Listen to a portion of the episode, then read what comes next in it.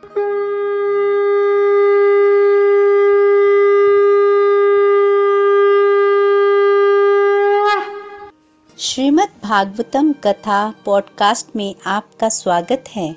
Golok express में आइए, दुख दर्द भूल जाइए एबीसीडी की भक्ति में लीन होके नित्य आनंद पाइए। हरी हरि बोल।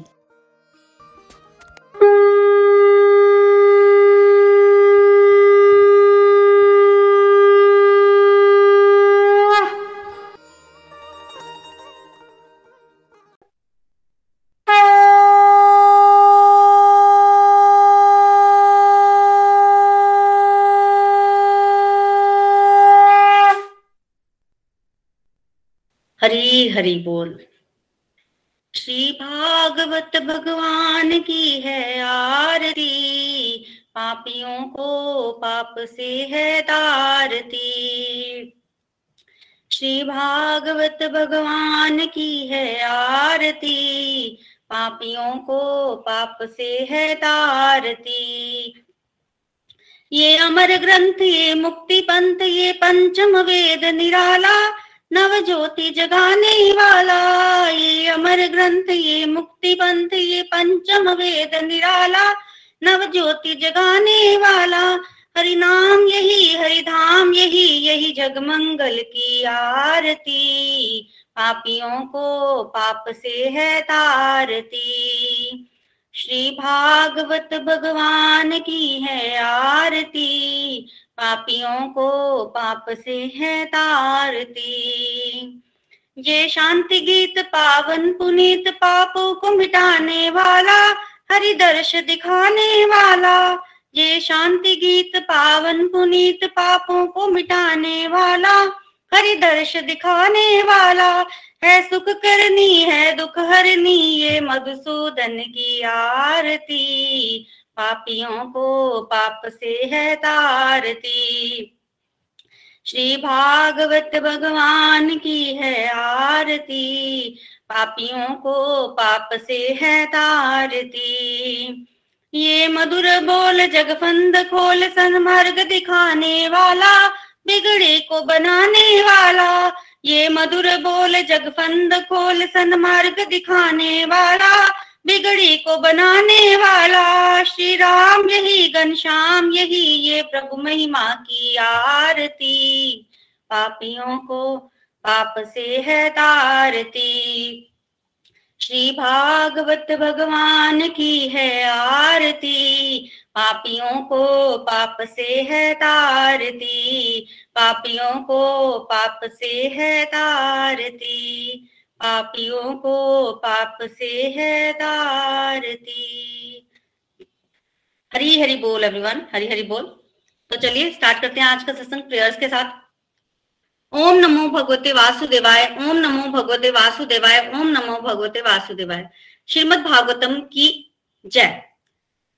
जय श्री कृष्ण चैतन्य प्रभु नित्यानंद श्री उद्वैत गदर श्रीवासदि गौर भक्त वृंद हरे कृष्ण हरे कृष्ण कृष्ण कृष्ण, हरे हरे हरे राम हरे राम राम राम, हरे हरे। हरे कृष्ण हरे कृष्ण कृष्ण कृष्ण, हरे हरे हरे राम हरे राम राम राम, हरे हरे। हरे कृष्ण हरे कृष्ण कृष्ण कृष्ण, हरे हरे हरे राम हरे राम राम राम, हरे हरे।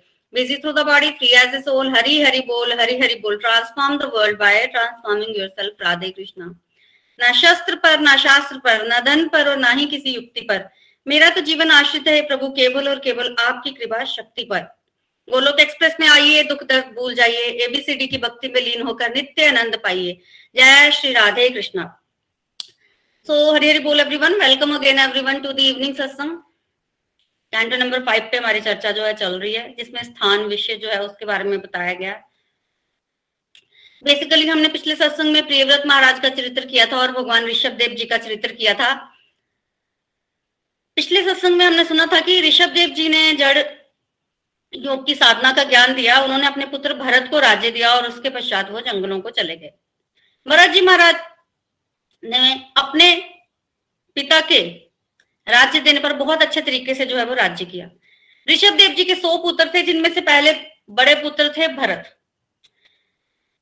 भरत कि आगे जो नौ पुत्र हुए, वो क्षत्रिय बने। लास्ट के उनके जो नौ पुत्र थे, वो नव जोगेंद्र नव जोगेश्वर कहलाए और बीच के इक्यासी पुत्र जो है, वो ब्राह्मण बने। तो ऋषभ देव जी ने अपने पुत्रों को बहुत ही बढ़िया संदेश भी दिया था। तो भरत जी महाराज को राज्य देकर बेसिकली ऋषभ देव जी जो है, वो चले गए। भरत जी महाराज ने बड़ा अच्छा राज्य किया। अपनी प्रजा को पुत्र के समान रखा। विश्व रूप की पुत्री पांचनी से भरत जी महाराज ने विवाह किया और उससे उनको पाँच संतानें जो है वो प्राप्त हुई। उनके बड़े पुत्र का नाम था सुमति। यज्ञ बहुत करते थे भरत जी महाराज। यज्ञ कर करके देवताओं को आहुति दे दे के उन्होंने भगवान को प्रसन्न कर रखा था। तो बेसिकली देवता भी भगवान का ही हिस्सा होते हैं और अगर कोई देवताओं को प्रसन्न करता है तो अल्टीमेटली उससे भगवान भी प्रसन्न होते हैं। और भगवान विष्णु को प्रसन्न किया। उनके हृदय में भक्ति जो है वो बड़ी धीरे धीरे उनका हृदय शुद्ध होने लगा। एक करोड़ वर्षों तक भरत जी महाराज ने राज्य किया। उनकी नियति में एक करोड़ वर्षों तक राज्य लिखना, करना था। तो जब उनका एक करोड़ वर्ष समाप्त हुआ, तब भरत जी महाराज अभी युवा युवा ही थे। मतलब उन्होंने युवावस्था में प्रवेश कर लिया था, पर अभी तक उनकी युवावस्था बरकरार थी। तो उन्होंने क्या किया उस समय? राज्य का त्याग किया। अपने बड़े पुत्र सुमति को राजा बनाकर उन्होंने राज्य का त्याग कर दिया। वानप्रस्थ आश्रम स्वीकार कर लिया, जैसा कि हम देखते आ रहे हैं पीछे परंपरा में। हर राजा यही करता है। तो भरत जी महाराज ने भी ऐसा किया। देखिए, भरत जी महाराज के लिए बेसिकली रूप और सनातन गोस्वामी के लिए और भरत जी महाराज के लिए ऐसा बोला जाता है कि इन्होंने राज्य का त्याग ऐसा किया जैसे कोई उल्टी करके ना उसका त्याग कर देता है। आपको मान लो उल्टी आई है तो आप उल्टी करने के पश्चात सोचोगे कि आप उसको देखो, उसके दर्शन करो। नहीं ना मतलब एकदम त्याग कर देता है व्यक्ति। उस तरह से उन्होंने राज्य का त्याग किया। क्या नहीं था उनके पास? इतना बड़ा साम्राज्य। पहले तो एक ही राज्य होता था ना भारतवर्ष। टुकड़ों में नहीं बटा हुआ था। एक खंड साम्राज्य, पत्नी, बच्चे मतलब ऐसे एकदम से त्याग कर दिए झटके से। कहा गए? हरिद्वार। पुलस्त्य और पुलहा आश्रम वहाँ जाकर रहने लगे, पास ही गंडकी नदी थी। वहाँ पर वो अपनी पानी की आवश्यकता जो है वो पूरी कर लेते थे। तो भरत जी महाराज के विषय में कहा जाता है कि उनके बाल सदैव गीले ही रहते थे। दिन में तीन बार स्नान करते थे। बाल गीले हुए, अभी सूखे नहीं, दोबारा स्नान कर लिया। फिर अभी बाल सूखे नहीं, दोबारा स्नान कर लिया। तो उनके विषय में ऐसे कहा जाता है कि बाल गीले ही रहते थे उनके। तपस्या ऐसी कि कंद, मूल, फल जो मिले खा लिया, नदी का जल पी लिया इंद्र तृप्ति की लेश मात्र इच्छा नहीं, बिल्कुल बिल्कुल इच्छा नहीं थी उनके अंदर। तप कर रहे थे, दिन प्रतिदिन हृदय और शुद्ध होता गया, भगवान की भक्ति प्रकट हो गई हृदय में, और धीरे धीरे दिव्य उन्माद की अवस्था में पहुँच गए, और जो लक्षण होते हैं भक्ति के शरीर में प्रकट होने लग पड़े। भक्ति के कुछ लक्षण होते हैं, जब भी कोई चीज़ अत्यधिक हो जाती है तो उसके लक्षण होते हैं, जैसे आँखों से आँसू बहना हृदय में आनंद ही अनंत। रोंगटे खड़े हो जाना। पता नहीं चलना कहा हूँ कहा नहीं। अल्टीमेटली इतना उनके अंदर आ, जो दिव्य उन्माद जो है वो आ गया था। फिर उनका हृदय में ना भगवान का प्रेम जो है वो आना शुरू हो गया। और हृदय में भगवान के प्रेम का सरोवर ऐसा बना कि जब उनका मन उस सरोवर में गोते लगाता था ना तो नियम भी भूल जाते थे। तो यहाँ पर एक बड़ी इंपॉर्टेंट शिक्षा लेने वाली है, ये कि भक्ति होती है मन से। कई बार कहते हैं कि हम अगर एक बार सच्चे मन से भगवान का नाम ले ले तो भगवान जो है वो हमें तार देते हैं। या नाम भगवान की कृपा बहुत जल्दी हमें प्राप्त होती है, अगर हम सच्चे मन से भगवान का भजन करें। तो वो जो सच्चे मन से भगवान की भक्ति करनी होती है बहुत जल्दी फल देती है। बट अगर हमारा मन भगवान की भक्ति में नहीं लगता तो फिर हम तन को भगवान की भक्ति में लगाते हैं कि सीढ़ी तो यही है, पहले तन लगे, फिर मन लगे। तो उसके लिए फिर हम शरीर से माला जब भी करते हैं, मंदिरों में भी जाते हैं, तन को विधि विधानों का पालन करते हैं। क्यों? क्योंकि हमारा, ताकि हमारा मन लग जाए। और एक बार मन लग जाता है तो भरत जी महाराज को विधि विधान ही भूल गए। अब वो कुछ भी भगवान की याद में कर देते थे। जैसे जैसे गवाल वाला है, वो भगवान के कभी ऊपर चढ़ जाते हैं, क्योंकि वो भगवान के सखा है ना तो उनको भी भूल जाता है कि भगवान है ये। तो इस तरह की चीज़ें हो जाती थी। आप भरत जी महाराज जो हैं, वो ऐसी अवस्था पे पहुँच गए कि अगर स्पिरिचुअल धाम जाने के लिए आपको हंड्रेड परसेंट कुछ चाहिए होता है तो नाइनटी नाइन पे वो पहुँच गए। एकदम शुद्ध सत्व की अवस्था में। तभी एक दिन क्या हुआ कि भरत जी महाराज जो है, वो सुबह उन्होंने नित्य नियम किए, कुछ मंत्र पढ़े सूर्य देव की उपासना की, यजुर्वेद के मंत्र पढ़े, पूरा नित्य नियम करके गंडकी नदी के तट पर बैठे थे। तभी उन्होंने एक दृश्य देखा। क्या दृश्य देखा कि एक गर्भवती हिरनी जो है, वो आई नदी के किनारे। उसको लगी थी प्यास। पानी पीने लगी और प्रसन्न चित्त से पानी पी रही थी। तभी इतने में एक शेर के दहाड़ने की आवाज़ जो है, वो सुनाई दी। जैसे ही शेर के दहाड़ने की आवाज़ सुनाई दी, गर्भवती हिरनी डर गई। शेर आया नहीं है। पर वो डर गई। बेसिकली जो हिरन होते हैं ना, वो स्वभाव से ही डरपोक होते हैं।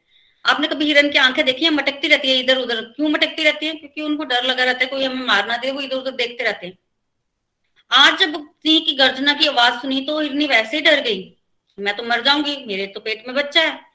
तो क्यों ना मैं अपने बच्चे को बचा लू? तो वो पानी तो उसने पिया नहीं और अपने बच्चे को बचाने के लिए वो नदी नदी को क्रॉस करने के लिए कूद पड़ी कि मैं ज़ोर से छलांग लगाऊँगी, नदी पार कर लूँगी। शेर जो है वो शायद नदी पार ना कर सके। मैं बच जाऊँ, मेरा बच्चा बच जाए। इस आशा से उसने ज़ोर से छलांग लगाई और जब उसने ज़ोर से छलांग लगाई तो जैसे वो नदी को क्रॉस कर रही थी, योनी द्वार से उसका जो बेबी है वो नदी में गिर गया। और वो उसने नदी पार कर ली। तो हिरनी तो नदी पार कर गई, पर बच्चा नदी में गिर गया जल में।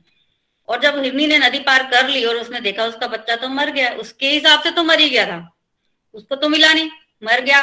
बड़ी दुखी हुई और नदी पार करके सामने एक पर्वत था, वहाँ एक गुफा थी, उसमें प्रवेश कर गई और गुफा में प्रवेश करने के बाद हिरनी मर गई। हिरनी तो मर गई, पर ये भरत जी महाराज बैठे, ये दृश्य देख रहे थे और उनको दया आई, उन्होंने नदी में कूद कर उस मृत शावक को बचाया। जो बच्चा पैदा हुआ था ना, उसको बचा लिया और उसको ले आया निकाल कर बाहर। बाहर निकाल कर लाए और उसके बाद वो देखने लगे, बच्चा तो बड़ा छोटा है, अभी तो पैदा ही हुआ है तो इसको मैं कहा दू? अगर तो मैंने इसको जंगल में छोड़ दिया था, इसको जहाँ तो कुत्ते खा जाएँगे या फिर कोई और जीव खा जाएगा। ये इसकी माँ तो मर चुकी है। इसकी रक्षा करना तो मेरा ही कर्तव्य है, अभी मेरे ही आश्रय है। मैं क्या कर सकता हूँ? तो उन्होंने उसको, उसकी रक्षा की और उसको अपने पास ही रख लिया। अब हम में से बहुत सारी मदर्स है। अगर एक बेबी घर में आता है तो क्या आप सोच सकते हो कि अब आप तीन घंटे बैठ के ध्यान लगाओगे, यज्ञ करोगे? बच्चे का कितना ध्यान होता है? हाँ तो भरत जी महाराज ध्यान रखने लगे। वो उस हिरन को अपने साथ खाना खिलाते, अपने साथ सुलाते, खुद नहलाते, खुद घुमाने ले जाते। पूरा ध्यान। फिर वो देखते कि कहीं इसको कोई जीव जो है तंग तो नहीं कर रहा। कहीं कोई मारने के लिए तो नहीं आ गया इसको। उसकी रखवाली करते। इन सब के चक्कर में उनका भजन की जो नियम है ना, कुछ सेवा के नियम छूटने लगे। अब भरत जी महाराज कह रहे हैं कि मेरे नियम छूट रहे हैं। क्योंकि मेरे से सेवा नहीं हो पा रही, इसलिए मैं इस मृग की उपेक्षा कैसे कर दूँ? इससे द्वेष क्यों करूँ? क्योंकि मेरे से सेवा नहीं हो रही। ये तो गलत है। सेवा में अपराध मैं कर रहा हूँ द्वेष मैं इससे करूँ। कौन है इसका। हो रही है वज़न में बाधा उत्पन्न हो रही है, पर इसको कौन देखेगा? मैं ही देखूँगा ना। क्षत्रिय हूँ आफ्टर ऑल मैं। क्षत्रिय शरणागत की रक्षा करता है। इस तरह से सोच के भरत जी महाराज ने उसको अपने पास ही रहने दिया। वृक्ष शावक बड़ा हुआ। चलना शुरू किया। अब चलना शुरू किया तो अब आपको पता ही है कि बच्चे इधर उधर जाते हैं, उनको देखना पड़ता है। अब यहाँ पर अजी महाराज ध्यान लगाने बैठे हैं और दो मिनट के बाद वो देखे, वृक्ष शावक है। वृक्ष शावक कभी इधर भाग जाए, कभी उधर भाग जाए और जी महाराज उसके पीछे पीछे कभी उसको इधर से पकड़ के लाए, कभी उधर से पकड़ के लाए और कभी बोले कि कोई जीव आ जाएगा, तेरे को खा जाएगा तो यहाँ बैठ तो मेरे पास रहे। अब बड़े जी महाराज, एक आँख से तो उसको देखे और एक आँख से यज्ञ करे। अब फिर जब वो यज्ञ करने लगे, एक दिन भरत महाराज तो वो मृग शावक आकर उनके पैरों को खुजलाने लगा भरत जी महाराज बड़े खुश हुए, उसको गोदी में बिठा लिया। फिर एक दिन यज्ञ के लिए कुशा लेके आया तो उस कुशा को खाने लग पड़ा, घास को खाने लग पड़ा, हिरन तो जो जूठी हो गई। भरत जी महाराज ने उसको थोड़ा डांटा, वो दूर जाके बैठ गया। फिर भरत जी महाराज को दिया, आई तो उन्होंने फिर उसको मनाया और उसको वापस लिया है अब उस जूठी घास से तो यज्ञ नहीं होगा, वो भी छूट गया। फिर अब भरत जी महाराज की ऐसी आसक्ति उस हिरन में कि उस हिरन में ऐसा उनको आनंद आने लगा कि वो उसको अपनी गोदी में बिठाए रखते चौबीस घंटे। छाती पे सुलाते, उसको खाना खुद खिलाते, सुलाते खुद, नहलाते खुद और जंगल में जब लेने जाते, लकड़ियाँ, कुशा, घास, कुछ तो उसको साथ ले जाते, उसको पूरा घुमाते, फिराते भी। पूरा का पूरा ध्यान जो है हिरन में और उनकी एक सारे नियम छूट गए, भूल गए। वर्णन आता है कि कहीं वरजी महाराज के किसी पाप कर्म का फल तो नहीं था? पूर्व जन्म में कोई पाप कर्म की नहीं, ये उनके पाप कर्म का फल नहीं था। इतनी भक्ति की उच्च अवस्था में पहुंचकर वो भटक गए थे बेसिकली और यहाँ पर सावधानी के लिए बताया है कि सावधान अगर व्यक्ति नहीं रहेगा तो 99 परसेंट की अवस्था पर पहुंचकर भी फॉल डाउन हो सकता है। कर्म की स्वतंत्रता तो भगवान ने दी ही है ना तो भरत जी महाराज ने बिल्कुल सावधानी रखी, बिल्कुल ध्यान नहीं रखा। उनको सब पता था, फिर भी वो मृग के पीछे ऐसा उन्मत्त हुए ना, इतनी अटैचमेंट उनकी मृग से हो गई, इतना बड़ा साम्राज्य, पत्नी, बच्चे सब छोड़ दिए, पर हिरन से अटैचमेंट हो गई। फिर एक दिन क्या हुआ? एक दिन हुआ ये कि हिरन तो हिरन ही है, हिरनों का झुंड आया, हिरन उसके साथ चला गया। अब जब हिरन चला गया तो भरत जी महाराज को हिरन दिखे ना तो बड़े दुखी हुए, बड़े दुखी हुए। ढूँढने लग पड़े, कहाँ गया हिरन कहाँ है? कैसा था? मेरे तो बिल्कुल पुत्र जैसा था, मेरा पुत्र खो गया है। कभी मुझे वो कुजलाता था, मेरे साथ सोता था, मेरे साथ रहता था, कहाँ गया? दिखाई नहीं पड़ रहा है। बड़ी चिंता बड़ी चिंता। और ये सोच रहा है कि कहीं उसको कोई जीव तो नहीं खा गया? कहीं ऐसा तो नहीं कि मैंने उसका ध्यान नहीं रखा? और कोई जंगली जीव आया और उसको खा गया हो? ये कैसी स्थिति आ गई है? अब तो भरत जी महाराज से रहा नहीं गया तो वो पहले तो अफसोस कर रहे थे। फिर वो चले गए उसको ढूँढने जंगल में।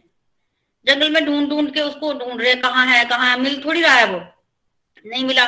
फिर एक दिन क्या हुआ कि भरत जी महाराज को ना उसके चरण चिन्ह मिले जंगल में। जो चरण चिन्ह देखे भरत जी महाराज ने हिरन के तो कहने लग पड़े ओहो धरती कितनी भाग्यशाली है। मैं इतना भाग्यशाली नहीं हूँ, धरती भाग्यशाली है जो इस पर हिरन के चरण चिन्ह पड़े हैं। धरती तो धन्य धन्य हो गई है। इसको सौभाग्य प्राप्त हुआ हिरण के साथ मिलने का। ये जो चरण चिन्ह है, इसके छप जाने से ये धरती जो है वो किसके योग्य बन गई है? यज्ञ करने के योग्य बन गई है। अगर किसी को स्वर्ग प्राप्ति की इच्छा है तो वो इस धरती पर जो है वो यज्ञ कर सकता है। ये धरती उसी योग्य हो गई है। फिर वो ऊपर आकाश में देखते अरे चंद्रमा आकाश में। हिरन तो मेरे पुत्र जैसा है तो चंद्रमा मेरे पुत्र की रक्षा तो करेंगे। उस पर कृपा तो बरसाएँगे, क्योंकि चंद्रमा की चांदनी तो हर जगह होती है, उसको पता होगा पक्का हिरन का है। इस तरह से वो अफसोस करने लगे इधर उधर ढूँढने लग पड़े हिरण को। अब समझ नहीं आ रही है हिरन कहाँ गए। भगवान के भक्त तो यहाँ पर हिरन में असक्त हो गए। हिरन में ऐसे असक्त भरत जी महाराज की वो पागलों की तरह, अंधों की तरह रातों रातों को उनको ढूंढ रहे हैं हिरण को। मृत्यु को भूल गए भरत जी महाराज। कि मृत्यु भी आनी है हिरन के पीछे भागना है। मृत्यु को भरत जी महाराज तो भूल गए, पर मृत्यु उनको नहीं भूली। भरत जी महाराज के मृत्यु का समय आ गया। मृत्यु का समय आ गया तो एक पर्वत से ऊपर से नीचे गिरे। और जब मरने लगे तो उनको वो हिरन उनके पास बैठा हुआ दिखाई दिया, ऐसे। तो हिरन को पास बैठे देखा तो हिरन मिल गया, हिरन मिल गया, मृत्यु हो गई। और मृत्यु के समय हिरन को याद किया तो हिरन बन गया। अगले जन्म में भरत जी महाराज हिरन बन गए। आप हिरन बन गए पर भक्ति की ऐसी महिमा है ना किया हुआ भजन कभी व्यर्थ नहीं जाता। जब हिरन बने ना, कालंजत पर्वत पर वो पैदा हुए तो उनको अपना पिछला जन्म याद था। मैं जड़ भरत इतना महान राजा, और क्या बन गए हिरन? देखिए चैप्टर नंबर टू में भगवान ने बोला था कि कोई अगर मेरी मेरी तरफ़ स्ट्रिक्टली दो चार कदम भी बढ़ाता है तो उसकी मैं महान से महान भय से जो है वो रक्षा करता हूँ। महान से महान भय होता है कि व्यक्ति की मनुष्य जोनी जो है वो छूट ना जाए। डिमोशन ना हो, पर भरत जी महाराज की डिमोशन हो गई प्रमोशन की जगह। क्योंकि वो मनुष्य से हिरन बन गए। उसका कारण क्या था? एक कारण तो ये था कि उन्होंने स्वयं गलती की थी। मृत्यु के समय भगवान को याद नहीं किया, हिरन को याद किया। और एक कारण ये था कि भगवान का अगर कोई भक्त इस तरह की गलती करता है तो भगवान उसको थोड़ा सुधारने के लिए दंड भी देते हैं। तो भगवान ने थोड़े समय के लिए भरजी महाराज को हिरण का जीवन दिया ताकि वो समझ सके कि उन्होंने क्या गलती की और ऐसे गलती वो दोबारा ना करें। इसलिए उनको हिरण का जीवन मिला, पर उनको याद था अपना पिछला जन्म तो उन्होंने उस जीवन में ना प्रॉपर उस तरह की गलती नहीं की। वो कलंजर पर्वत में अपनी माँ को छोड़कर फिर पुलाहा पुलस्त आश्रम में आ गए। गंडकी नदी का जल पीते थे और जो भी कुछ सूखा घास मिलता था वो खा लेते थे। पूरी उन्होंने तपस्या की और वेट करते थे कब शरीर छूटे। कब शरीर छूटे और भगवान से प्रेयर्स करते थे कि अब मुझे ऐसा जीवन देना कि तुम्हारी भक्ति कर सकूँ, फिर मैं वो गलती ना करूँ दोबारा। इस तरह से प्रेयर्स करते थे हिरन के शरीर में भरत जी। तो बेसिकली हिरण का शरीर ना मनुष्य शरीर में तो भगवान की भक्ति आराम से होती है, पशु शरीर में नहीं होती, भगवान की कृपा हो तो सब होता है। चैतन्य महाप्रभु ने जब कृपा की थी शेर पर, कुत्तों पर, जंगल में जा रहे थे, तब वो भी बोलते थे, हरे कृष्णा हरे कृष्णा कृष्णा कृष्णा, हरे हरे राम हरे राम राम राम, हरे हरे भगवान की कृपा हो तो सब होता है, पर जनरली आप मनुष्य शरीर में भगवान का भजन कर सकते हो, किसी और शरीर में नहीं कर सकते। तो हिरण के शरीर में वो इंतज़ार तो कर रहे थे भरत महाराज, पर उस तरह की भक्ति नहीं कर रहे थे। और उसी आश्रम में रहते रहे और समय आने पर उनका शरीर छूटा, छूटना ही था। फिर उनको एक ब्राह्मण कुल में जन्म मिला, मनुष्य जन्म, और अंगिरा वंश में, अंगिरा वंश के वंशज थे उनके पिताजी। अब जब भरत जी महाराज को एक और जन्म मिला तो उस जन्म में भी उनका नाम भरत पड़ा। और उनको बेसिकली जड़ भरत के नाम से पुकारा जाता है, जड़ भरत। जड़ क्यों लगा उनके नाम के आगे? इसलिए कि उस जन्म में ना उनको पिछले दो जन्म की स्मृतियाँ थी कि कैसे मैं भरत राजा था और मेरे नाम पर इस पूरे भारतवर्ष का नाम पड़ा। भरत जी के नाम पर पड़ा था ना भारत। मैंने उस राज्य को त्यागा, मैं हिरन बन गया और अब मैं दोबारा मनुष्य बनकर आया हूँ। तो मुझे क्या करना है? अब मुझे वो वाली गलती दोबारा नहीं करनी है। वो गलती दोबारा नहीं करनी है तो इस जन्म में भरत जी महाराज ने क्या किया? अंगे, गूँगे, बहरे, पागल सब बन गए। हालाँकि आत्मज्ञानी थे। भक्ति का प्रभाव था, आत्मज्ञान के पर ये सब कुछ बन गए। और इनके पिता जो थे, उनकी एक पत्नी से तो नौ पुत्र थे। और एक पत्नी से एक पुत्र और एक पुत्री थे, और वो पुत्र जो थे, वो भरत जी महाराज थे। छोटे पुत्र थे तो पिता को बड़ी आसक्ति थी पुत्र से। पिता ने बड़ी कोशिश की कि अपने भाइयों की तरह ये भी बड़ा विद्वान बने। जड़ भरत। तो हर समय जड़ भरत के पीछे लगे रहते थे, हर समय। जड़ भरत को सारी नॉलेज थी, पर जड़ भरत ने कभी शो नहीं होने दिया। कभी शो नहीं होने दिया। उनके भाई विद्वान, कोई यजुर्वेद, चारों वेदों का पाठ कर रहा है, कोई कुछ कर रहा है, कोई कुछ कर रहा है, भरत जी महाराज ने मुँह से एक वर्ड नहीं निकाला। जो पिताजी कहते थे, वो उल्टा ही करते थे उससे। पिताजी ने गायत्री मंत्र सिखाया, नहीं सिखा। चार महीने तक सिखाते रहे, मुँह से ओम तक नहीं बोला।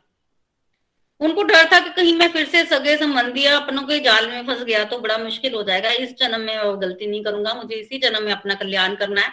दोबारा इस जन्म मृत्यु के चक्कर में नहीं फंसना, ये सोचते थे भरत जी महाराज। तो पिताजी ने समझाया कि तुम मलमूत्र का त्याग करो, फिर हाथ धो। भरत जी महाराज पहले हाथ धोते थे, फिर मलमूत्र का त्याग करते थे। उल्टा, हार कर दो पिताजी ने भी प्रयास ही छोड़ दिया। कि इसको भी पढ़ाना है, कुछ गायत्री मंत्र सिखाना है। पर प्यार बड़ा करते थे पिताजी से तो उनकी आसक्ति होती थी कि ये जो है, ये अच्छा बने। ये स्वच्छता भी सीखे, ये वेदों का ज्ञान भी प्राप्त करे, इसको ये भी आना चाहिए, उसको वो भी आना चाहिए। हर समय उसके पीछे कभी उसको खिलाएँ, कभी पिलाएँ, कभी ये कर, कभी वो कर ये अच्छा व्यक्ति बन जाए। मृत्यु को वो भी भूल गए थे कि भरती महाराज, जो छोटा पुत्र है, वही थोड़ी ना जीवन है, मृत्यु भी होती है। उसी के पीछे लगे रहे पिता। पूरी आसक्ति भरत जी महाराज में। भरत जी महाराज ने बिल्कुल उनको भाव नहीं दिया और अल्टीमेटली उनके पिता की भी मृत्यु हो गई। पिता की मृत्यु हुई तो माँ सती हो गई और भरत जी महाराज को अपने नौ भाइयों, उनके सोतेले नौ भाइयों के हवाले कर गई। अब उनके जो भाई थे, वो इतना पसंद नहीं करते थे भरत जी महाराज को। कौन पसंद करेगा? संसारिक एंगल से देखें तो भरत जी महाराज को कौन पसंद करेगा? नहीं करते थे पसंद। होता भाभियाँ भी पसंद नहीं करती थी। होता क्या था कि भाई तो बड़े पंडित, विद्वान, भक्ति नहीं करते थे, इसलिए भरत जी महाराज को पहचान नहीं पाए। और भरत जी महाराज तो ऐसा थोड़ी, उनको पता नहीं था, उनको सब कुछ आता था, वो तो उत्तम पुरुष थे। पर वो छुपाए रखते थे अपने आप को। आत्म ज्ञानी पुरुष अपने आप को ढके रखना उन्होंने। गंदे से वस्त्र पहन लेने, उनकी जो जनेऊ था, काला हो चुका था। कभी बाल नहीं बनाने, कभी कुछ नहीं, वो पागलों सा रहते थे। भाइयों को लगता था पागल है। जो कुछ भी देते थे ना, उनको खा लेते थे। एक टाइम रोटी मिलती थी, एक टाइम खा लेनी, सूखी रोटी मिली, सूखी रोटी खा लेनी, कुछ भी। और उनका शरीर ऐसे हट्टा कट्टा खाते कूदते ज़्यादा नहीं थे, पर अच्छे थे, तगड़े थे मतलब देखने में बहुत हट्टे कट्टे थे। अब भाई देख रहे हैं कि हट्टे कट्टे हैं, और ऐसा कोई इसको शौक भी नहीं है कि ये कर लू तो मेरे को पैसे मिल जाएँगे इंद्र तृप्ति का। तो क्यों ना इससे काम कराया जाए? हम रोटी तो देते ही है ना इसको तो उसको काम करने के लिए खेतों में भेज दिया। खेतों में जाओ, अनाज डाला, ने बीज डाले, रक्षा करो, ताकि कोई पशु या चिड़िया ना खा जाए। आप भरत जी महाराज खेतों में गए। खेतों में गए तो रक्षा करने लगे। भाइयों ने बोला, रक्षा करनी है। थोड़ी देर बाद चिड़िया आई। अब भरत जी महाराज सोच रहे हैं, आप भरत जी महाराज तो भरत जी महाराज है। हरी की चिड़िया, हरी के खेत। मैं क्यों रोकू इनको? तो भरत जी महाराज गाने लगे उल्टा। हरी की चिड़िया हरी के खेत आओ रे चिड़िया चिड़िया खाओ भर भर पेट। दो तीन बार उन्होंने ऐसे बोला आओ रे चिड़िया खाओ भर भर पेट चिड़िया आई और सारे बीज खा गई। अब भरत जी महाराज को फिर डांट पड़ी डांट। भाई उनसे तो, तो किसी काम का नहीं है। इससे क्या काम कराना है? इसको कोई और काम दो। इसको रात को खेतों के रखवाली को छोड़ो। रात को पशु पक्षी तो होते नहीं है। ये जीवों से जंगल का जीव है, उससे फ़सल की रक्षा करे, इस तरह से। फिर उसको, उनको डांट पड़ी। जी महाराज तो जड़ थे, उन पर असर असर नहीं होता था। बोल दिया तो बोल दिया। फिर रातों को छोड़ना शुरू हो गए उनको जंगल और खेतों में। अब तो रात को घर भी नहीं सोते थे भरत जी महाराज, जंगल में खेतों में रहते थे। तो एक बार क्या हुआ कि एक डाकू, डाकुओं का सरदार, उसको पुत्र प्राप्ति की इच्छा थी। शूद्र था बेसिकली वो तो पुत्र प्राप्ति की इच्छा थी तो उसको किसी ने बोल दिया कि तुम काली माता के मंदिर में जाके पूजा करो और वहाँ पर किसी की बलि दो, नर बलि दो। तुम नर बलि दोगे तो तुम्हें पुत्र प्राप्त होगा। तो नर बलि देने की इच्छा से वो किसी को ढूंढ रहा था, तभी उसको कोई मनुष्य मिल गया, उसको बलि के लिए पकड़ लिया, पर जिस रात बलि देनी थी ना, वो भाग गया। जिसकी बलि देनी थी वो भाग गया। तो अब डाकुओं के सरदार ने बाकी डाकुओं को भेजा कि जाओ, किसी को पकड़ के लाओ, जिसकी हम बलि दे सकें। अब वो डाकू आए यहाँ तो उन्होंने वर्जी महाराज को देखा खेतों में। और वर्जी महाराज थे भी हट्टे कट्टे तो ये तो बड़े उपयुक्त हैं बलि देने के लिए। इनकी बलि से तो काली माता भी खुश हो जाएगी। और क्यों ना हम लोग जो है वो इसकी बलि दे दें। तो उसको जड़ भरत को ना रस्सियों से बाँध करना वो ले गए।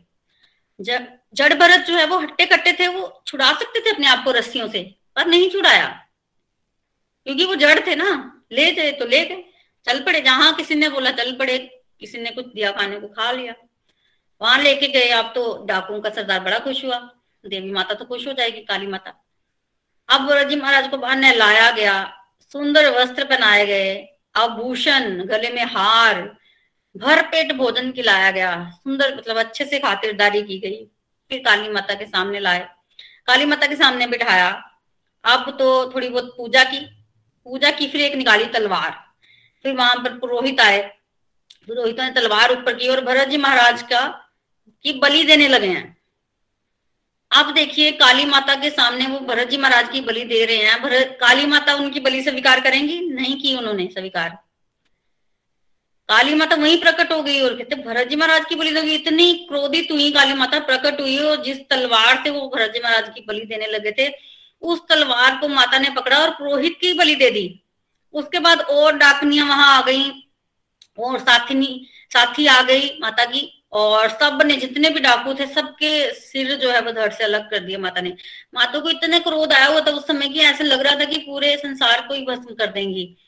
सबको मार दिया सबके सिरों से वो गेंदों के साथ खेलने लगी और कुछ तो जैसे आ, उनके जो खून था रक्त पीने लगी इतना भयावह दृश्य हो गया था बड़ा गुस्सा था माता को। तो बेसिकली माता बहुत क्रोधित हुई। तब सोचिए आप हुआ क्या? माता को प्रसन्न करने के लिए यज्ञ हो रहा है और माता इतनी अप्रसन्न हो गई क्योंकि और प्रकट होकर उन सबको मार दिया। ऐसा क्यों हुआ? देखिए वैष्णव अपराध बहुत खतरनाक होता है।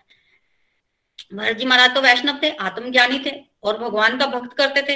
अब माता रानी कौन है? बेसिकली माता रानी भी तो भगवान की सेविका ही है। अगर हम देवी के बारे में सुने या योग माया के विषय में पढ़ते हैं तो ये सब भगवान के सेवक है। भगवान की आज्ञा से ये काम कर रहे हैं। और इनका कार्य क्या होता है माया देवी का? जैसे कि बद्ध जीवों को भगवान के रास्ते पर लगाना, भगवान के रास्ते पर लगाना, और इसके लिए वो कष्ट भी देते हैं कुछ जीवों को। तो सेविका है और भगवान के भक्त की बलि कैसे स्वीकार करेंगी वो? मतलब अपने आराध्य को, का प्यारा जो है, उनके आराध्य का जो प्यारा है, उनकी बलि, उनको कैसे स्वीकार करेंगी? तो माता को बड़ा क्रोध आया। माता ने सबको मारा। और इस तरह से रक्षा हुई भरत जी महाराज की। फिर एक दिन भरत जी महाराज बैठे थे, तभी सिंधु और सावीर देश के राजा रहुगन पालकी में बैठकर जा रहे हैं। कहा जा रहे हैं? कपिल आश्रम गंगा सागर क्यों जा रहे हैं? आत्म ज्ञान प्राप्त करने की इच्छा से। आत्म ज्ञान प्राप्त करने की इच्छा से वो जा रहे हैं और रास्ते में उनका जो है, एक कहार जो है, वो बीमार पड़ गया। तो उनकी पालकी उठाने के लिए उनको एक कहार चाहिए था। तो उन्होंने बोला कि जाओ, तुम अपने लिए कहार ढूंढ लो। तब तीन कहार गए अपने लिए कहार ढूँढने के लिए। तब उनको रास्ते में भरत जी महाराज मिले और वो भरत जी महाराज को पकड़ कर ले आए। खुश बड़े थे भरत जी महाराज हट्टे कट्टे थे ना, ये पालकी अच्छे तरीके से उठाएगा। तो भरत जी महाराज को जब वो लेके आए ना कहार तो भरत जी महाराज जो है वो पालकी उठाने को भी तैयार हो गए। तब उनकी भेंट वहाँ पे राजा रघुगन से हुई। आप भरत जी महाराज और राजा रघुगुन की आपस में क्या वार्ता हुई? इसका वर्णन जो है वो हम कल के सत्संग में सुनेंगे। हरे कृष्णा हरे कृष्णा, कृष्ण कृष्णा, हरे हरे हरे राम हरे राम राम राम, हरे हरे, हरी हरि बोल। हरी हरि बोल, हरे कृष्णा, हरे कृष्ण कृष्ण कृष्ण, हरे हरे हरे राम हरे राम राम राम, हरे हरे। बोलिए, भरत महाराज की जय।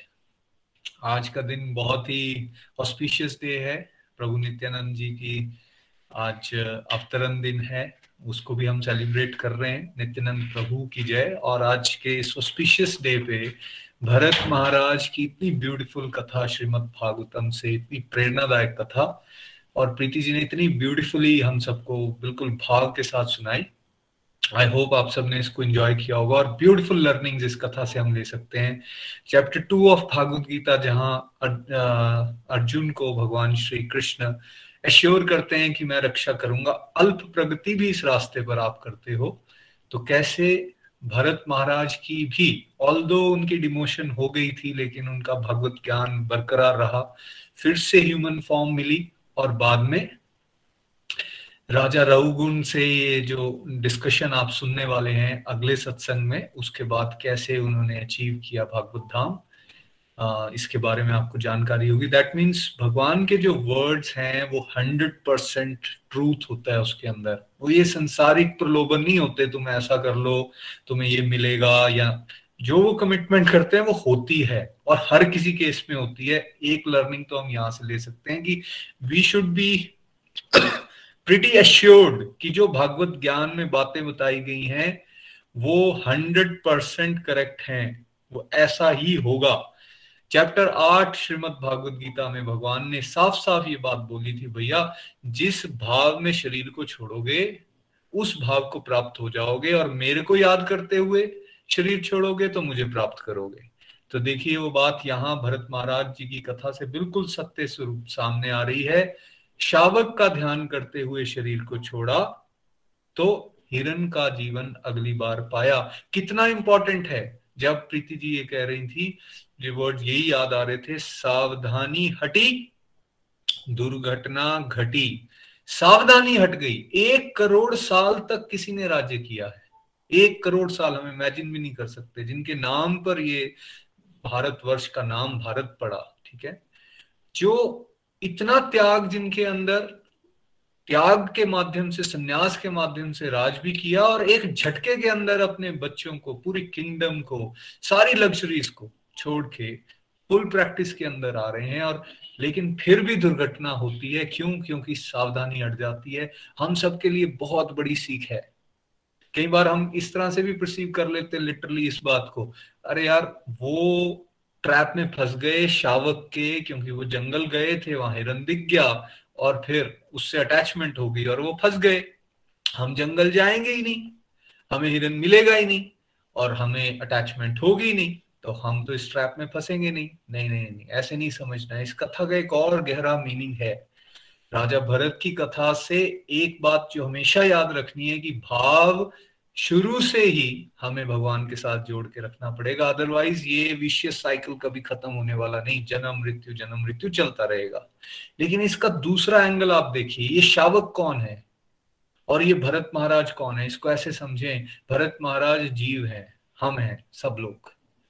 और वो जो शावक है, वो शावक किसी के लिए बच्चे हो सकते हैं, किसी के लिए पत्नी, किसी के लिए पति, किसी के लिए पैसा, किसी के लिए पोस्ट किसी के लिए नाम ऐसे लिस्ट गोज ऑन और हम अगर आइडेंटिफाई करेंगे ना तो हम भी इसी तरह किसी न किसी शावक के लिए परेशान हो जाते हैं। उसको इतना लाड प्यार करना शुरू कर देते हैं कि हम जीवन का असली लक्ष्य भूल जाते हैं। किसी के लिए नौकरी, ठीक है? किसी के लिए हेल्थ फ़िज़िकल हेल्थ के लिए वो इतना पागल हो जाता है वो डिवोशन करने को प्रायोरिटी नहीं दे पाता। किसी के लिए नशा नशा करने के लिए इतना पागल हो गया व्यक्ति कि वो डिवोशन को प्रायोरिटी नहीं दे दे पाता। और जब उससे वो चीज़ें छिन जाती हैं, जैसे हम देखते हैं आमतौर पे जब बहुत ज़्यादा अटैचमेंट है, किसी बड़े नियर डियर की डेथ हो गई है तो हम देखते हैं कैसे जो रह गए, वो कैसे टूट जाते हैं। जितना ज़्यादा स्ट्रांग रिश्ता होगा, जितनी ज़्यादा अटैचमेंट बनाई होगी, उतना ज़्यादा डिप्रेशन में व्यक्ति जाता है। और फिर अपने लक्ष्य को भूल गए। तो कहने का भाव क्या है कि ये बात समझ के चलना है हमें कि भाई ये शावक कोई और नहीं है, ये डिफरेंट रूप में हमारी जो मटेरियल वर्ल्ड के साथ आसक्तियाँ हैं, वो हैं। और अगर हमने इन आसक्तियों को धीरे धीरे भगवान के साथ आसक्ति की तरफ़ नहीं जोड़ा तो हमारे साथ भी राजा भरत की तरह ही घटना होगी। ये हंड्रेड परसेंट श्योर है। तो इसलिए जितना जल्दी कोई प्रैक्टिस करना डिवोशनल शुरू कर देना, उतना बेहतर है। साथ ही साथ इस कथा से हम एक और बात क्या सीख सकते हैं? हम ये बात सीख सकते हैं कि जैसे जड़ भरत ने बिहेवियर किया वट इज़ दैट जड़ भरत बिहेवियर वो शो क्या करता है? जब हम गोलोक एक्सप्रेस में यहाँ बात कर रहे हैं भाई, अंदर से रामा और बाहर से ड्रामा ये कोई ऐसे ही वर्ड बन नहीं गया है। ऐसा सेंट्स ने करके दिखाया एंड इट इज़ पॉसिबल हम वर्ल्डली लाइफ में आए हैं ना सी हम लोग शायद वो वाला आचरण नहीं कर पाएँगे जैसा पहले भी सत्संग में कहा गया कि किसी को इमिटेट नहीं कर सकते शुद्ध भक्तों को हम। लेकिन हम उनसे सीख ज़रूर ले सकते हैं। इसका मतलब क्या है? कटेल करें हम अपनी जो सेंसेस सेंस प्लेजर के पीछे हम भागते हैं। कटेल करें हमारी जो दुनियादारी की बहुत ज़्यादा दोस्तियाँ हैं या बहुत ज़्यादा जो टाइम इधर उधर वेस्ट करते हैं, बहुत सारी डिस्ट्रक्टिव एक्टिविटीज़ में लगे रहते हैं, इसको कर्टेल करें। रोकने और कम करने की कोशिश करें बिकॉज़ अगर हम वो करते रहे डिस्ट्रक्टिव एक्टिविटीज़ की तरफ़ ही ज़्यादा ध्यान रहा तो फिर हम भगवत धाम और भगवत ज्ञान की बातें सोच नहीं सकते, ये कभी हो नहीं पाएगा। इसलिए सेंस कंट्रोल बहुत इंपॉर्टेंट है। साधु संग करके रहना है, सत्संग में रहना है, सत्संग की बातों से जो सीखते हैं, उसको फॉलो करने की कोशिश करना है।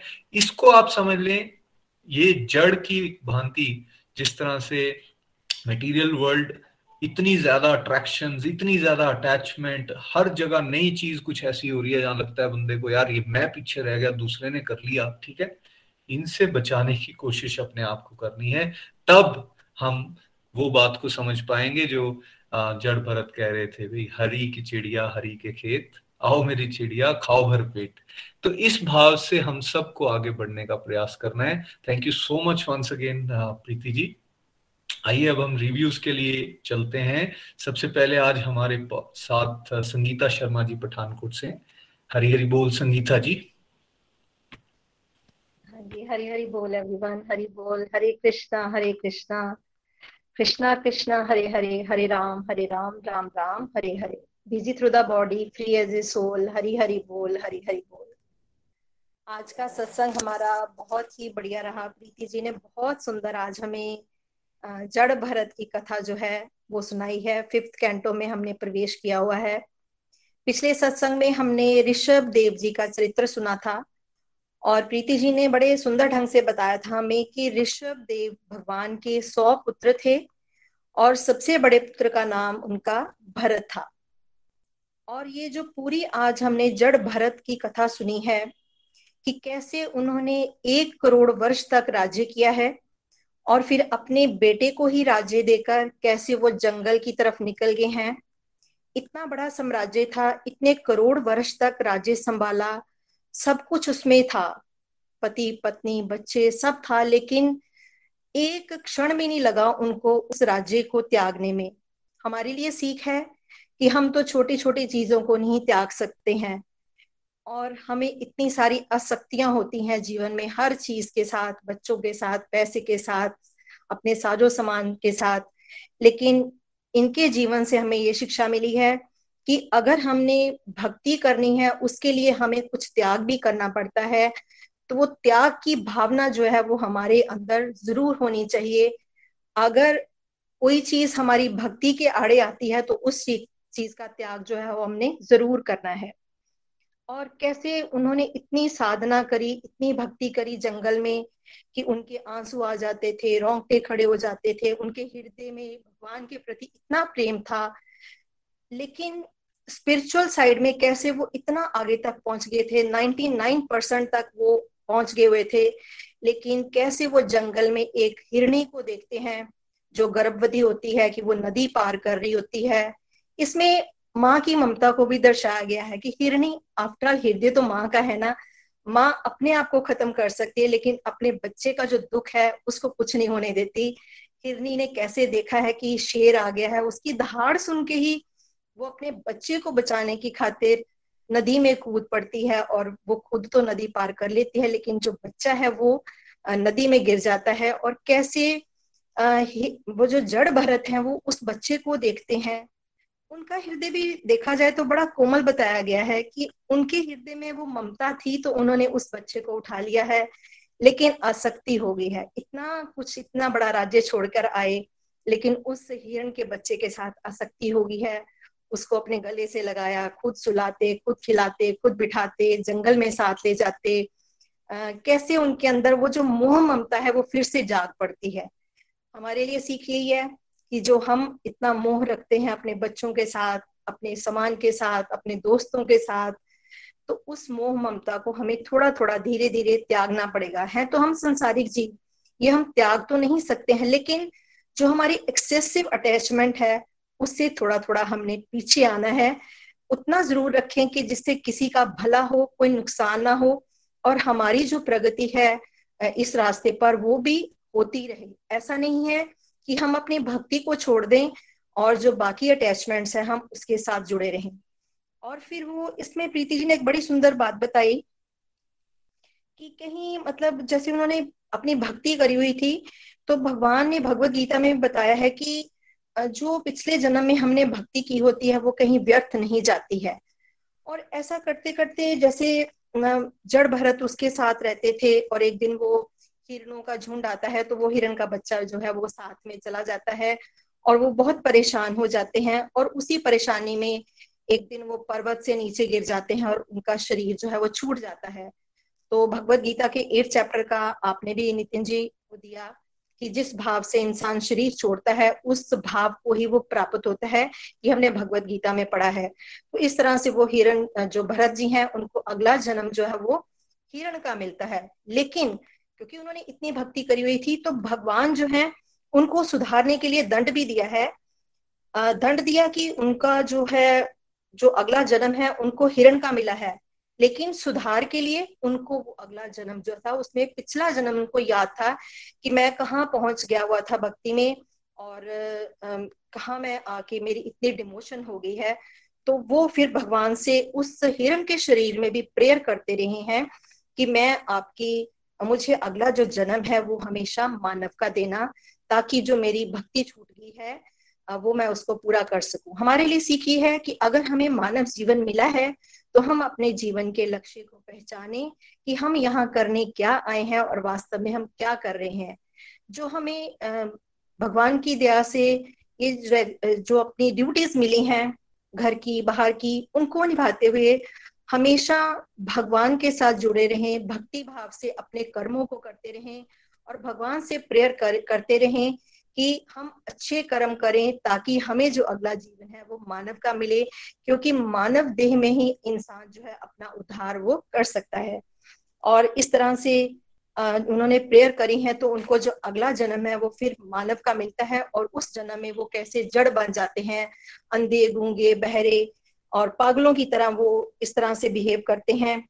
और मतलब कि इस जन्म में वो सब अब उल्टा ही कर रहे हैं, क्योंकि उन्होंने अब प्रण कर लिया था कि मैंने भक्ति के रास्ते पर आगे बढ़ना है और भगवान के धाम को प्राप्त करना है। जो उनके पिता कहते, वो हमेशा उसका उल्टा करते। मीन्स उनके जो बाकी भाई थे, वो तो बहुत अच्छे अच्छे करते थे। ये भी इनको भी ज्ञान बहुत था। चाहे ये जड़ थे, लेकिन इनको भगवत ज्ञान बहुत था, आत्मज्ञानी थे। पर अपने जो बाकी लोग हैं भाइयों के साथ, ये ऐसे सोचते थे कि मुझे कुछ भी नहीं आता है। इनको जिस काम के लिए वो लगाते थे वो उस काम में भगवान की हर एक रूप में भगवान को देते थे। जैसे प्रीति जी ने बहुत सुंदर बताया कि खेतों में उनको सेवा करने के लिए ले गए तो वो कहते थे कि हरी की चिड़िया, हरी के खेत आवरी चिड़िया, खाओ भर भर पेट। मीन्स उनका भाव इस तरह का था कि तो हर जगह वो भगवान के ही दर्शन करते थे। और इस तरह से जैसे एक बार वो उनको ले जाते हैं बलि देने के लिए तो उनकी बलि से माँ जो काली हैं, वो भी क्रोधित हो जाती हैं। कैसे इसके लिए शिक्षा हमें क्या मिली थी कि उन्होंने जो बलि देने वाले डाकू थे, उन्होंने वैष्णव अपराध किया था। भगवान के भक्त पर अगर कोई आँच आ जाती है तो भगवान स्वयं उसकी रक्षा करने आते हैं। जैसे काली माता स्वयं वहाँ प्रकट होगी भरत जी की रक्षा करने के लिए। इस तरह से ये हमने बहुत अच्छा चरित्र सुना है भरत जी का कि उनकी रक्षा कैसे की है। और आगे जो कथा है, प्रीति जी ने सुनाई है कि राजा थे रघु रघुगुण नाम के राजा थे। जो आत्म ज्ञान की इच्छा से कपिल मुनि के आश्रम को जा रहे हैं तो उनका जो एक कहार है, वो रास्ते में बीमार पड़ जाता है। तीन कहार तो हैं और चौथा कहार जो है, वो फिर किसको बनाया जाता है? भरत जी महाराज को। और भरत जी महाराज की राजा रघुगुन के साथ क्या वार्ता होती है रास्ते में, वो हम प्रीति जी के माध्यम से अगले सत्संग में सुनेंगे। बहुत सुंदर कथा सुनी। आज हमने बहुत सारी शिक्षाएँ हैं। हमें मानव जीवन मिला है तो हम इसका पूरा पूरा उपयोग करें। हमें जितना समय मिलता है, हम अपने आप को भक्ति के रास्ते पर आगे बढ़ाते रहें और अपने संसारिक ड्यूटीज़ को भक्ति भाव से करते रहें। हरे कृष्णा हरे कृष्णा कृष्णा कृष्णा, हरे हरे। हरे राम हरे राम राम राम, हरे हरे। हरि बोल। Thank you Sangeeta ji thank you so much देखिए पॉइंट ये हो रहा है ना कि दया भाव रखने में कोई दिक्कत नहीं होती बट कोई भी चीज़ में जब हम एक्सेस में जाते हैं ना, जहाँ हमारे इमोशंस जो है वो भगवान के अलावा संसार में चले जाते हैं that's what is trap but maximum लोग ये पता नहीं कर पाते।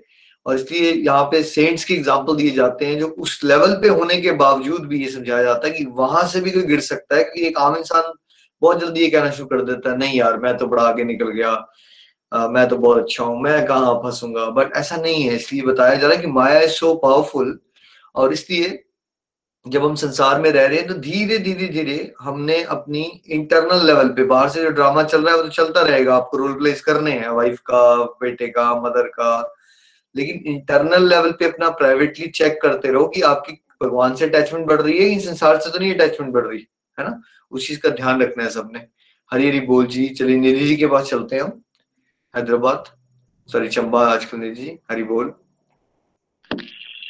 हरी हरी बोल, हरी हरी बोल एवरीवन बहुत ही सुंदर सत्संग। आज पहले तो नित्यानंद प्रभु जी की जय, और दूसरे नंबर पे प्रीति जी को कोटि कोटि नमन है, जो इस प्लेटफॉर्म के माध्यम से हमें श्रीमद् भागवतम की इतनी प्यारी प्यारी कथाएँ जो हैं, इतने सरल ढंग से, इतने बढ़िया तरीके से हमें बताते हैं कि वो इतने आराम से हमें समझ आ जाती हैं।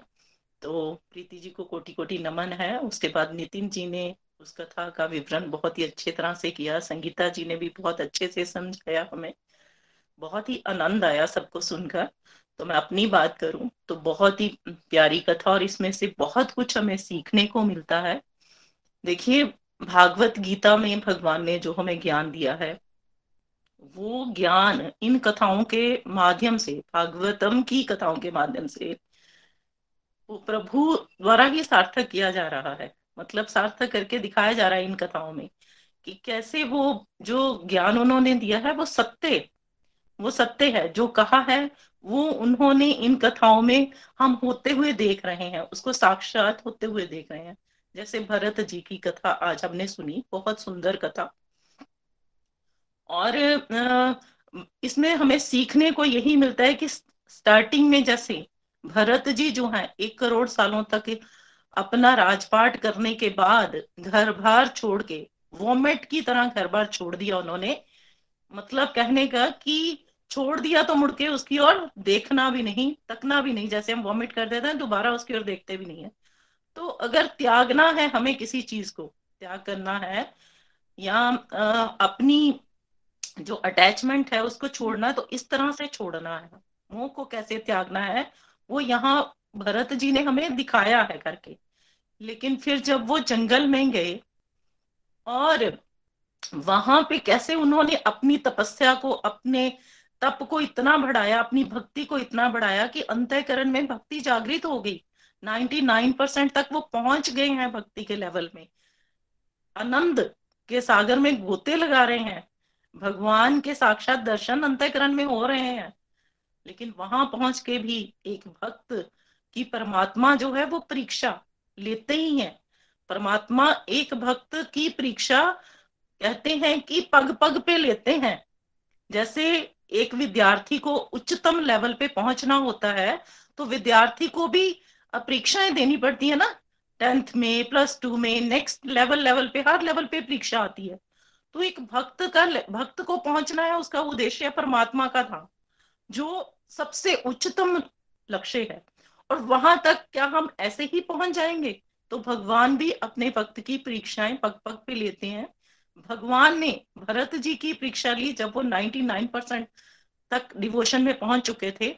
और उस अल्टीमेट वहाँ पे पहुँचने पे सामने कैसे वो शावक के बच्चे में उनकी आसक्ति हो जाती है अटैचमेंट हो जाती है। जिस आसक्ति को वो छोड़ के आए, राजपाट की आसक्ति को छोड़ा, बच्चों की आसक्ति को छोड़ा, अपनी फैमिली की आसक्ति को छोड़ा, परिवार की आसक्ति को छोड़ा, पत्नी की आसक्ति को छोड़ा, सब कुछ छोड़ के आए जंगल में। और अपने मन में बहुत खुश थे कि कैसे उन्होंने छोड़ दिया सब कुछ। एक पल भी नहीं लगा छोड़ने में, लेकिन यहाँ उसी आसक्ति का अब टेस्ट हुआ तो वहाँ उनके हृदय की वो दया भाव जो था, उस बच्चे के प्रति इतना बढ़ गया कि वहाँ उसकी अटैचमेंट दया रखना कोई बुरी बात नहीं है। किसी भी जीव के प्रति हमारे अंदर दया तो होनी ही चाहिए, लेकिन क्या दया उस हद तक चली जानी चाहिए जिस हद तक भरत जी की गई? ये हमने यहाँ इस कहानी के माध्यम से सीखा कि उन्होंने भगवान को पीछे छोड़ दिया, भक्ति को पीछे छोड़ दिया, लेकिन उस बच्चे के ऊपर उनकी आसक्ति जो थी वो इतनी बढ़ गई, उनका मुँह उससे इतना बढ़ गया कि अब वो भक्ति से दूर होते चले गए। भक्ति से दूर होते चले गए और अंत में जब मरते समय जब उनके मुख से हिरन के बच्चे के लिए ही कि हिरन का बच्चा, हिरन आ गया है मेरे पास, है ना? तो वो ही शब्द निकल रहे हैं हिरण को अपने सन्मुख देख रहे हैं तो फिर उनकी मृत्यु हुई तो वो हिरण के रूप में हुई। तो भगवान ने ये सत्य जो भागवत गीता में कहा कि मृत्यु के समय जहाँ हमारा जिस जिस भाव में हम होंगे, उसी भाव को प्राप्त करेंगे। देखिए, इतने उच्च लेवल के डिवोटी के प्रति को भी उसी बात को साक्षात करना पड़ा यहाँ पे इस कथा के माध्यम से कि वो फिर हिरण के रूप में ही पैदा हुए और वहाँ उनको याद रहा क्योंकि उनकी भक्ति का लेवल उच्चतम था। तो उनको याद रहा अपना पिछला जन्म। और फिर क्या हुआ? फिर वो भगवान की भक्ति में लगे कि कैसे उन्होंने पिछला जन्म गवा दिया, जहाँ वो 99 परसेंट पे पहुँच चुके थे। और अब ये जन्म हिरण का है, तब भी मुझे ऋषि मुनियों के साथ ही रहना है। उन्हीं के साथ रहते रहे गंडकी नदी के आश्रम में गंडकी नदी के पास पुलस ऋषि के आश्रम में और उनका ही जूठन खाते रहे और फिर जब मृत्यु हुई तो फिर उन, फिर उनका जन्म एक ब्राह्मण परिवार में हुआ और वहाँ उनको फिर नाम वही मिला और जड़ भरत के रूप में विख्यात हुए। जैसे निखिल जी ने बताया कि सब कुछ पिछले दोनों जन्मों का याद था, लेकिन पिछले जन्मों का याद तो था लेकिन अब वो गलती दोबारा नहीं करना चाहते थे, है ना? तो हमें, हम जब, हमें तो ये, हम इतने उच्च लेवल के डिवोटी तो नहीं है कि हमें अपने पिछले जन्मों का याद रहे। तो हमें क्या करना है?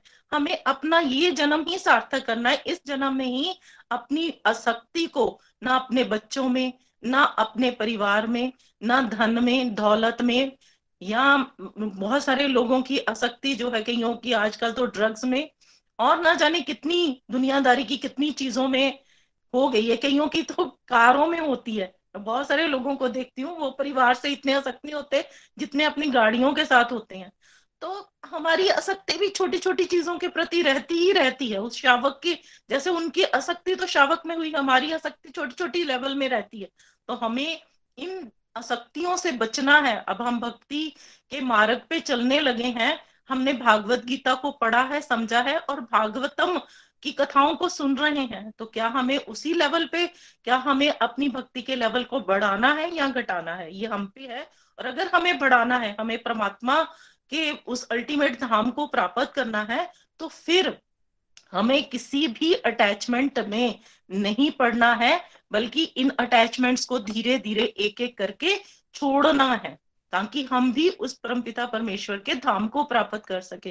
और कैसे ये कथा कितनी सुंदर है कि वो जड़ भरत के रूप में कैसे वो सब लोगों से, सब लोगों से अपना रिश्ता, नाता मतलब उनसे अटैचमेंट इतनी भी नहीं रखते हैं कि कहीं अब ये अटैचमेंट कहीं किसी से भी बढ़ गई तो फिर कहीं मुझे दोबारा जन्म मृत्यु के चक्कर में ना आना पड़े। और जब वो खेत में उनको छोड़ देते हैं और वो जो बात उन्होंने कही है कि हरी की चिड़िया हरी का खेत, आओ री चिड़िया, खाओ। खाओ रे दाने भर भर पेट, है ना? तुम्हारा ही खेत है, तुम्हारे ही दाने। मतलब हर जगह, हर समय अब उनको प्रभु की, उनकी दृष्टि जो है वो परमात्मा को देख रही है। चिड़िया में भी, खेत में भी, दानों में भी। और वो कहते हैं कि हर जगह तो तुम ही हो प्रभु, तुम्हारा ही स्वरूप है हर जगह में, है ना? तो हमें भी ध्यान देना है इन चीज़ों का अपने जीवन में कि हम इन अटैचमेंट्स को छोड़ें और परमात्मा के साथ अपनी अटैचमेंट को जोड़े।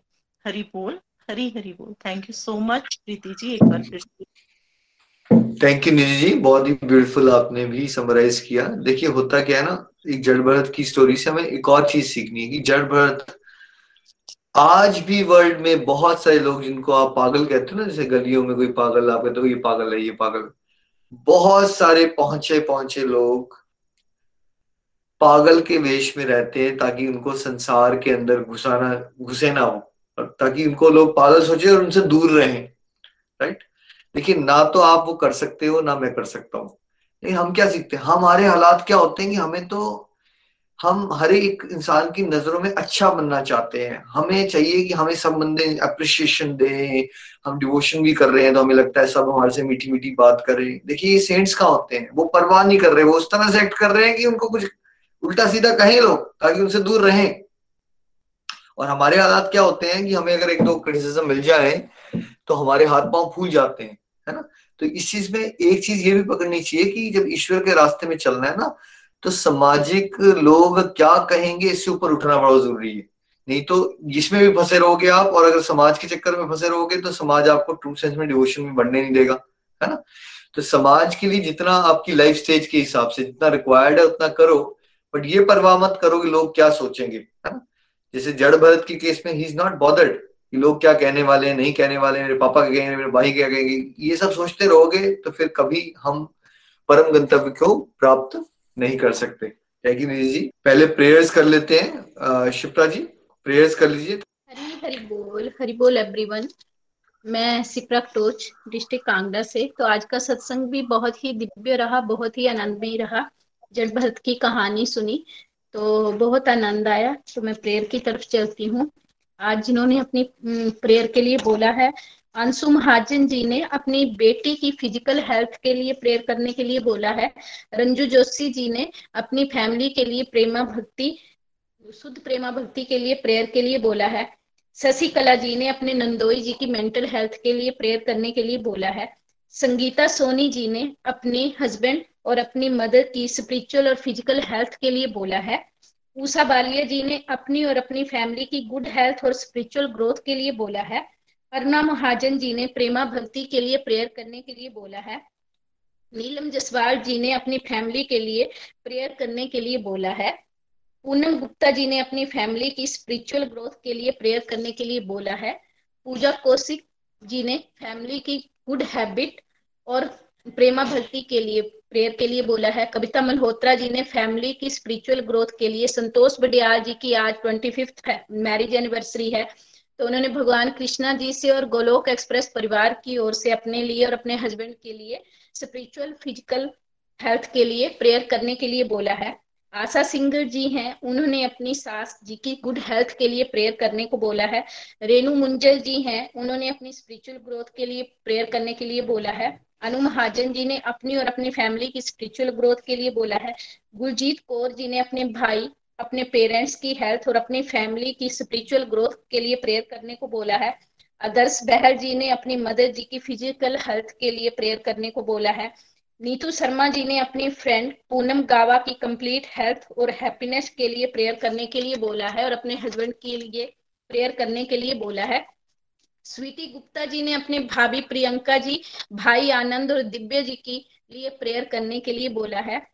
और अपनी नेवर रेखा जी के लिए भी उन्होंने प्रेयर करने के लिए बोला है। राजकुमारी राणा जी ने अपने बेटे सुशांत के लिए स्पिरिचुअल मेंटल और फ़िज़िकल हेल्थ के लिए प्रेयर करने के लिए बोला है। रीना देवी जी ने अपनी स्पिरिचुअल ग्रोथ के लिए बोला है। आदर्श लता जी ने अपने बेटे का रिश्ता जल्दी से हो जाए, उसके लिए प्रेयर करने के लिए बोला है। सुमन महाजन जी ने अपने बेटे की गुड हेल्थ एंड हैबिट के लिए प्रेयर करने को बोला है। नताशा पुरी जी ने गीता जी, गीता महाजन जी के लिए प्रेयर करने के लिए बोला है। किरण टामटा जी ने अपनी बेटी की फ़िज़िकल हेल्थ के लिए प्रेयर करने के लिए बोला है। मनोज कुमारी जी ने अपनी और अपने परिवार की स्पिरिचुअल ग्रोथ के लिए प्रेयर करने के लिए बोला है। मोनिका गुप्ता जी ने अपनी बेटी गायत्री महाजन जी की फ़िज़िकल हेल्थ के लिए प्रेयर करने के लिए बोला है। अर्चित नागपाल जी ने अपने बेटे की फ़िज़िकल हेल्थ के लिए सुदर्शन गुप्ता जी ने अपनी और अपने हस्बैंड की स्पिरिचुअल ग्रोथ के लिए प्रेयर करने के लिए बोला है और एक सुरेखा शर्मा जी हैं, उनके बेटे प्रतीक शर्मा की फ़िज़िकल और स्पिरिचुअल ग्रोथ के लिए प्रेयर करनी है। और अगर मुझसे कोई प्रेयर छूट गई हो तो उनसे मैं माफ़ी चाहती हूँ और मैं अपनी तरफ़ से चार माला डेडिकेट करती हूँ। हरी, हरि बोल। हरे कृष्णा हरे कृष्णा कृष्णा कृष्णा, हरे हरे। हरे राम हरे राम राम राम। हरे हरे, हरी, हरि बोल, हरी, हरि बोल। थैंक यू शिप्रा जी हरी हरी बोल। और जो कलेक्टिव माला हमने पहले तीन जी के साथ की, आप सबके कंप्लीट हेल्थ हैप्पीनेस के लिए जितने भी डिवोटीज ने सत्संग लगाया आज, आप सबकी कंप्लीट हेल्थ हैप्पीनेस की, आपकी और आपकी फैमिलीज़ के लिए और प्योर डिवोशन के लिए। जो डिवोटीज का यहाँ नाम लिया गया स्पेशल प्रेयर्स में, मेरी तरफ़ से उनके लिए चार माला डेडिकेटेड रहेंगी। आप भी अपनी कुछ माला डेडिकेट करें, आपकी साधना भी हो जाएगी, सेवा भी हो जाएगी। हरे कृष्ण हरे कृष्ण कृष्ण कृष्ण, हरे हरे। हरे राम हरे राम राम राम, हरे हरे। हरी हरि बोल जी, हरे हरि बोल। सुधा जी? हरे कृष्ण हरे कृष्ण कृष्ण कृष्ण, हरे हरे हरे राम हरे राम राम राम, हरे हरे।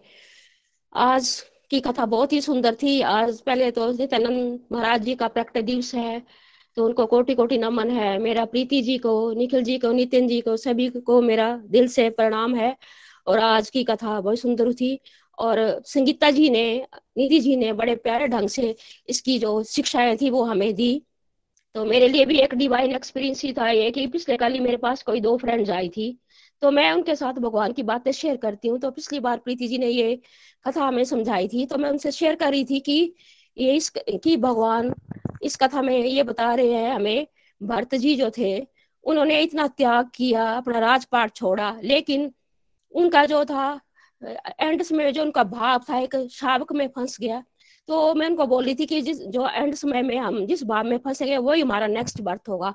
और आज वही कथा में मुझे ये नहीं था कि आज ये कथा डिस्कस होगी, लेकिन आज यही कथा मुझे सुनने को मिली और बहुत खुशी हुई और मुझे बहुत शिक्षाएँ मिली कि हमें भगवान के मोह में फंसना है ना कि किसी संसारिक वस्तुओं में या किसी परिवार के सदस्य में छोटे छोटे बच्चों में हम फंस जाते हैं मोह में कि ये बच्चे बड़े हो जाए, इनको देख लेते हैं, फिर भक्ति बाद में करेंगे। लेकिन हमें उससे तो हमारा पता नहीं होता है, जैसे कि भरत महाराज जी का हुआ, लेकिन उन्होंने, उन्हें तो पूर्व जन्म के पता था कि मैंने क्या किया है तो हमें तो नहीं पता होता, लेकिन हमें, हम उनकी नकल तो नहीं कर सकते, इतने उच्च कोटि के वो पहुँचे भगवान के भक्त थे, लेकिन उनकी जो, उनकी शिक्षा है, वो थोड़ा थोड़ा उनका हम अनुसरण कर सकते हैं और अपने आप को भगवान की तरफ़ लगा सकते हैं। मुझे कथा बहुत पर्सनली ये बहुत पसंद है मुझे। क्योंकि मैं भी चाहती हूँ मैं अपने आप को भगवान के साथ जोड़े रखूँ। क्योंकि बाहर से तो हम जो भी, जैसे नितिन जी ने बोला, बाहर से ड्रामा, अंदर से रामा तो अंदर से हम जो भी करें भगवान से जुड़े रहे। और जैसे निखिल जी ने बोला कि सामाजिक, हमारे विरोध होते हैं, सामाजिक बातों में हमने नहीं फंसने हमारा क्रिटिसिज्म भी होता है कि बोलते हैं बड़ी भक्त बन गई है, कुछ है। लेकिन हमने उनकी परवाह नहीं करनी है, चुपचाप रहना है और अंदर से भगवान को बसते रहना है। अगर हम उनकी बातों की केयर करेंगे तो हम तो फिर मोह में फंस जाएँगे। उनकी बातों में फंस जाएँगे, फिर आसक्ति में पड़ जाएँगे। तो हमें आसक्ति में नहीं पड़ना, ये कथा हमें ये सिखाती है कि एक राजा, इतना विद्वान राजा, एक करोड़ जिसने राज्य किया, वो फंस गया, हम तो कहाँ की बात है? लेकिन हमें ये कथा सिखाती है कि हमें शक्ति से दूर रहना, किसी टाइप की कोई भी शक्ति है, वो शक्ति हमने भगवान की तरफ़ लगानी है, अपना मोह जो है भगवान की तरफ़ लगाना है, और हमें अपनी पूरी श्रद्धा के साथ दिल से समर्पित करके भगवान की भक्ति करनी है, ताकि हमें जो है बार बार इस, ये मनुष्य जन्म ना मिले और भगवान का धाम मिले। मेरी, मैं ज़्यादा कथा को विस्तार से ना बोलूँगी, यही कहूँगी कि मैंने यही सीखा कि बस आसक्ति छोड़नी है हमें थोड़ा थोड़ा करके ये तभी छूट सकती है, जब सत्संग लगाएँगे हम, साधना करेंगे और अपने आप को पूरी तरह भगवान को समर्पित करेंगे, तभी हम आसक्ति को छोड़ पाएँगे। So thank you very much Hari Hari बोल हरी हरी बोल। Thank you Sudha ji. देखिए जनरली जब समाज में लोग दुनियादारी में खोए होते हैं मान लीजिए अब वो सिक्सटी के हो गए और उनका बेटा दूसरे शहर में रहता है और वो अकेले रह रहे हैं तो ज़्यादातर लोग इस बात से सुखी होते हैं कि वो अकेले रह रहे हैं या दुखी होते हैं कि हम अकेले रह गए हैं? क्या लगता है आप सबको? दुखी दुखी होते हैं। दुखी होते हैं डिप्रेशन में चले जाते हैं। कई बार ये सोचना शुरू कर देते हैं यार हमने क्या फ़ायदा हुआ? हमारे बच्चों को हमने बड़ा किया। आज एक अमेरिका चला गया एक गुड़गांव में रहता है। और उनका मन होता है कि बच्चे उनको बुलाएँ वो उनके साथ रहें वहाँ उनका पोता हो वहाँ उनकी पोती हो वो उनके साथ खेलें ठीक है? क्योंकि अज्ञान होता है ना। एक्चुअली रियलिटी क्या है कि अगर आप आप 50 प्लस एज में आ गए हो तो शुड यू टेक चॉइसेस आपको चॉइसेस ऐसी लेनी चाहिए जहाँ आपको आ, मतलब मान लीजिए आपका बेटा एक्स वाई जेड जगह रहता है, उसकी ज़िंदगी चल रही है, वहाँ तो शुड यू कीप ट्राइंग कि आप ज़बरदस्ती जाओ वहाँ ज़्यादा रहने के लिए अगर आपका चॉइस है? देखिए, किसी की तो सिचुएशन ही लगा कोई विडो है, वो डिपेंडेंट है अपने बेटे की उसको वहाँ रहना पड़ता है, वो अलग बात है। या आपको ये चॉइस लेनी चाहिए कि आपको अगर अकेले रहने को मिल रहा है ऑलवेज रिमेम्बर दिस अगर आपको अकेले रहने की चॉइसेस मिले तो डिवोशनल लाइफ में आगे बढ़ने के लिए अकेला रहना बहुत ज़्यादा ज़रूरी है। क्योंकि एक्सटर्नल से इंटरनल हो जाता है। जैसे वो हिरन दिखा ना उनको, हिरन दिखा, फिर दया भाव जागृत हुआ, फिर वो दया भाव तो ठीक था बट वो कब आसक्ति में कन्वर्ट हो गया, इंसान को पता ही नहीं चलता। वैसे ही जैसे आप आप लोग अगर अपने पोता, पोतियों के साथ ज़्यादा देर रहोगे is it a good thing for example अब आपको कोई सोचे कि यार, मैं जॉब कर लेती हूँ, दादी फ्री है, दादी को दस घंटे बच्चे को संभालने को दे दो। बड़ा कॉमनली होता है ये। ठीक है? लोग फॉरेन में भी अपने पेरेंट्स को बुला लेते हैं, उनका एक रीजन क्या होता है पता है? वो चाहते हैं कि भैया वो दोनों जॉब कर लेंगे। पेरेंट्स घर में है पेरेंट्स बच्चे संभाल लेंगे, ठीक है? तो अब पहले आपने अपने बच्चे संभाले, अब वो अपने बच्चों के बच्चे संभाल रहे हो तो सर्टन लेवल की हेल्प तो ठीक है बट ताकि वो और पैसा कमा सके, आप एक दो घंटे हेल्प करने वाली बात ठीक थी बट आपका वो भजन का टाइम तो खत्म हो गया ना? अगर आप दस दस, बारह बारह घंटे बच्चे संभाल रहे हो, होगा या नहीं होगा? और क्या चांसेस है या नहीं है कि आप बच्चे से मार रहे हो? दस बारह घंटे तो आपको अटैचमेंट हो जाएगी बच्चों से फिर। क्या लगता है आप सबको? नहीं है चांसेस भाई, एक हिरण से हो सकती है अगर अटैचमेंट जंगल में रहते हुए तो अपने पोते और पोती से। क्यों नहीं हो सकती अटैचमेंट तो अगर आपके पास चॉइस हो और अगर आपके पास चॉइस आ गई है नेचुरली तो यू शुड ऑलवेज ट्राई कि कम कम घुसो। जैसे लंबी फ़ोन कॉल्स मत करो वीडियो कॉल्स मत करो, कम मिलने जाओ। बिकॉज़ अगर आप पचास साठ साल के हो गए तो क्यों आप ऐसा करना चाहते हो कि ज़्यादा मिलोगे? जितना इंपॉर्टेंट है आपका संस्कार देने के लिए, उतना। उससे ज़्यादा मत खोइए बिकॉज़ आप भजन नहीं कर पाओगे, साधना नहीं कर पाओगे। हिरण उनके साथ क्या हुआ? उनको दिखना शुरू हो गया ना? साधना करते करते भगवान कृष्ण का रूप दिखना चाहिए, दिखना क्या शुरू हो गया? हिरण दिखना शुरू हो गया। होता है आप में से किसके साथ? ग्रैंड पेरेंट्स जरा मुझे लिख के बताए। होना शुरू हो जाता है? आपको याद आना शुरू होगी हाय मेरा पोता कैसे होगा? उसका क्या होगा? बड़ा मज़ा आता था उसके साथ खेलने में। वो स्टोरी जो बता रहे हैं वहाँ वो जो भरत के साथ हो रहा है आप सब एक्सपीरियंस कर चुके हो ये और इसको नॉर्मल लाइफ कहते हैं। बट एक डिवोटी नीचे भी कह रहे थे कि ये बड़ा मुश्किल है लेकिन ये समाज का सोचना ना आ, कैसे ना सोचे। देखिए क्या मुश्किल नहीं है। क्या जन्म में दोबारा आना नौ महीने माँ की कोख में रहना ये मुश्किल है या आसान है आपके हिसाब से? अगर आपको बोला जाए, उल्टी उल्टी कोठरी में ऐसे पड़े हुए हो आप, ये आसान है और आपको कीड़े काट रहे हैं? आसान काम है ये मुश्किल है। उसके बाद ये ज़िंदगी जीना, जहाँ हर समय स्ट्रगल ही स्ट्रगल चल रहा है, आपकी बुलिंग हो रही है, आपकी हरासमेंट हो रही है, आप बीमार पड़ जाते हो, कभी कुत्ता काट जाता है, कभी टेटनेस के इंजेक्शन लगवाने पड़ जाते हैं, कभी वैक्सीन लगवानी पड़ जाती है। ये पूरा जीवन ही तो मुश्किल है भाई। There is a saying life with krishna consciousness is difficult. भगवान की भक्ति के साथ चलोगे जीवन मुश्किल है। Life without Krishna consciousness is impossible ये जो जीवन है ना भगवान के बिना असंभव हो जाता है फिर। इसलिए टोटल डिप्रेशन में रहते हैं। मुश्किल तो है लेकिन अगर हम यहाँ दोबारा दोबारा आते रहे तो फिर कभी आसान तो कुछ हो नहीं पाएगा। है ना? इसलिए ये मुश्किल और, और आसान के चॉइस छोड़ो।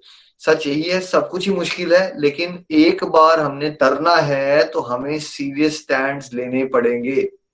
चाहे अपना सोशल बिहेवियर में, चाहे लोगों के साथ डिस्टेंस बनाने में। आप टिपिकल लाइफ जीते जीते जैसे सारी दुनिया जी रही है, वैसे जीते जीते आप भगवत धाम को कभी प्राप्त नहीं कर सकते, ठीक है? और मेरा ये रोल है बिकॉज़ यू नो हम यहाँ पे ना ज़बरदस्ती की झूठी बातें नहीं बता सकते। आपको शास्त्र में बताया बात वो एग्जैक्टली exactly बताई जा रही है। मैंने नहीं बताई है या प्रीति जी ने जड़ भरत की स्टोरी नहीं बताई है भाई। ये भगवान ने कथाएँ हुई हैं, ये हो चुका है और ये अभी भी हो रहा है हम सबके साथ। तो it is very very important आप सब उस चीज़ का ध्यान रखो कि कहाँ फंसते हो आप। आपने क्रॉकरी से अटैचमेंट बना रखी है भाई। कई बार लोग अपने घर का सामान डोनेट नहीं कर पाते। कितने लोग कर चुके हैं ये? स्टोर के स्टोर भरे पड़े हैं आपके, चीज़ें नहीं छोड़ पा रहे हो आप। खोलिए चीज़ों को, देना शुरू कीजिए, बांटिए उसको, आसक्ति छोड़िए, है ना? और बच्चे बड़े हो गए हैं, उनको बिज़नेस करने दो अपने हिसाब से, करने दो उनको गलतियाँ। इट्स नॉट योर टाइम कि आप उनकी ज़िंदगी में घुसे रहो, उनको बताते रहो गलती, तुमसे हाय, कहीं इससे गलती ना हो जाए। तो क्या हुआ? आपसे नहीं हुई थी गलती? उसको करने दो ना। आप अपना आगे के बारे में सोचो। ठीक है? घरों में झगड़े क्यों पड़ जाते हैं पता है आपको? सास सर बहू के या बेटे और कई बार फादर इन लॉ के बीच में झगड़े क्यों हो जाते हैं? बेटे और फादर में झगड़े हो जाते हैं कई बार। उसका कारण क्या है? बिकॉज़ फादर जो जो मदर है, वो स्पिरिचुअली एडवांस नहीं है तो वो भी कंट्रोल करना चाहते हैं। वो सत्तर साल के हो गए हैं, तब भी क्या करना चाहते हैं वो? वो क्या करना चाहते हैं? कि बेटा बिज़नेस कैसे करे? मेरे हिसाब से करे। बहू किचन कैसे चलाए? मेरे हिसाब से चलाए। तो आपकी आध्यात्मिक प्रगति से आप यहाँ के कला कलेश से बचोगे। बच्चों को अपना जीवन जीने दो और खासकर ये डिवोटी जो फिफ्टी प्लस के हो गए हैं take your spiritual life very very very seriously है ना? इट इज़ टाइम आपका वानप्रस्थ आ चुका है। आपको ये छूट है लिबर्टी दी गई है शास्त्रों के हिसाब से कि आपको डिसीज़न ऐसे लेने चाहिए कि आपका सांसारिक काम धंधा जो है उसको पीछे हटाओ। और जैसे आप नौकरियाँ करते थे, स्कूल जाते थे, तब पढ़ाई करते थे ना, वैसी माला होनी चाहिए आपकी। तो इसलिए कम से कम पचास साल के हो गए हो तो क्या लक्ष्य होना चाहिए आपका? पचास साल के हो गए हैं तो पचास माला ये तो मिनिमम है आपके लिए, है ना? मिनिमम करना है आपको इतना। ठीक है, आप अगर नए नए हो तो अभी नहीं कर पा रहे हो but give yourself a target कि आप वहाँ पहुँच सकते हो। चलिए, अब नीनू जी के पास चलते हैं, भजन के लिए। हरी हरी बोल, हरी हरी बोल। हरी हरी बोल, हरी हरी बोल। Thank you Nikhil ji. शत नमन प्रीति जी, जो आज हमें बहुत प्यारी प्यारी कथा सुनाई है और बहुत प्यारी लर्निंग्स मिली हैं, जो आपने लास्ट में अभी बताया कि हमें मोह नहीं रखना। बच्चे ठीक है, अपना काम कर रहे हैं ड्यूटीज़ कर रहे हैं, उनको करने देना चाहिए। तो भगवान की भक्ति हम तभी कर सकते हैं जब हम सच में इस तरह का मोह छोड़ पाएँगे। तो भरत जी की कथा से हमें बहुत सी लर्निंग्स मिलती हैं। तो चलिए, आज हम मैं भजन की तरफ़ चलती हूँ। और भगवान से ये भी निवेदन ही है इस भजन के माध्यम से कि अगर शिकायत भी करनी है तो भगवान से करनी है, और अगर निवेदन करना है तो वो भी भगवान से ही करना है। हरी हरि बोल, हरी हरि बोल। बंसी वाले बतला, तेरा कहाँ ठिकाना है? बंसी वाले बतला, तेरा कहाँ ठिकाना है? किस राह पे चलना है? किस राह पे जाना है? किस राह पे चलना है? किस राह पे जाना है? बंसी वाले बतला, तेरा कहाँ ठिकाना है? कहते हैं द्रौपदी का, तूने चीर बढ़ाया था। कहते हैं, द्रौपदी का। तूने चीर बढ़ाया था। बन सारथी अर्जुन का। रथ तूने चलाया था। बन सारथी अर्जुन का। रथ तूने चलाया था। आ फिर से धरती पर तूने पाप मिटाना है। आ फिर से धरती पर तूने पाप मिटाना है। बंसी वाले बतला तेरा कहाँ ठिकाना है? इन नैन के रास्ते में कब आएगा बतला दे इन नैन के रास्ते में कब आएगा बतला दे बिन प्राणों के ये काया। कैसे रहे समझा दे? बिन प्राणों के ये काया। कैसे रहे समझा दे? भक्तों का टूटा हुआ विश्वास जगाना है। आ भक्तों का टूटा हुआ विश्वास जगाना है। बंसी वाले बतला तेरा कहाँ ठिकाना है। सब ढूंढते हैं तुझको। तू आता नज़र ही नहीं। सब ढूंढते हैं तुझको। तू आता नज़र ही नहीं। अपने भक्तों की कभी तू लेता खबर ही नहीं। अपने भक्तों की कभी तू लेता खबर ही नहीं। एक बार तू सुन जा तुझे एक बार तू सुन जा तुझे। हाले दिल सुनाना है। एक बार तू सुन जा तुझे। हाले दिल सुनाना है। बंसी वाले बतला। तेरा कहाँ ठिकाना है? किस राह पे चलना है?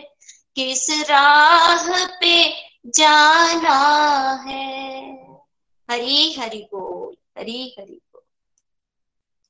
thank you so much Hari Hari बोल। Thank you so much Neeru ji thank you so much Nityananda त्रयोदशी की एक बार फिर से आप सभी को शुभकामनाएँ और नित्यानंद प्रभु, हम सब पे कृपा बरसाए, हमें आध्यात्मिक शक्ति दे।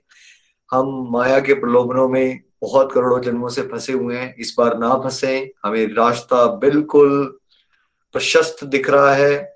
अर्जुन को जैसे पक्षी की आँख दिख रही है, वैसे ही प्रभु हमें सत्संग, साधना, सेवा, सदाचार कोई विघन ना आए। और जब आए भी तो हम सरलता से उसको लांग सकें और यही जन्म में हमें पूरी डेडिकेशन से ईश्वर के प्रेम को अपना पूरा प्रयास, निष्ठा से करना है। बाकी ईश्वर की मर्ज़ी है, वो इस समय में हमें प्रेम देंगे या नहीं देंगे बट हमारे प्रयास में क्या नहीं होनी चाहिए? कोई कमी नहीं होनी चाहिए। तो प्रॉमिस कीजिए कि हम प्रभु को, प्रभु हमारी तरफ़ से, हम अपनी मेहनत में कमी नहीं छोड़ेंगे प्रभु। और ये भी हमें यकीन है कि आप तो कृपा करने के लिए हमेशा ही तैयार बैठे रहते हो, है ना? तो इसी के साथ श्रीमद महा भागवतम महापुराण की जय हो। हरे कृष्ण हरे कृष्ण। कृष्ण कृष्ण हरे हरे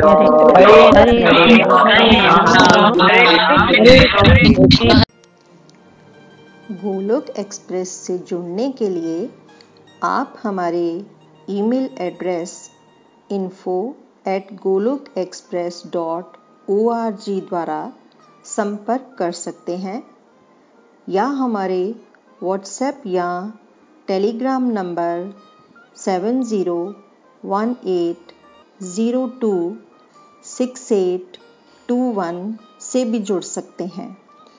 आप हमसे फेसबुक पेज और यूट्यूब चैनल के माध्यम से भी जुड़ सकते हैं। हरी हरी बोल।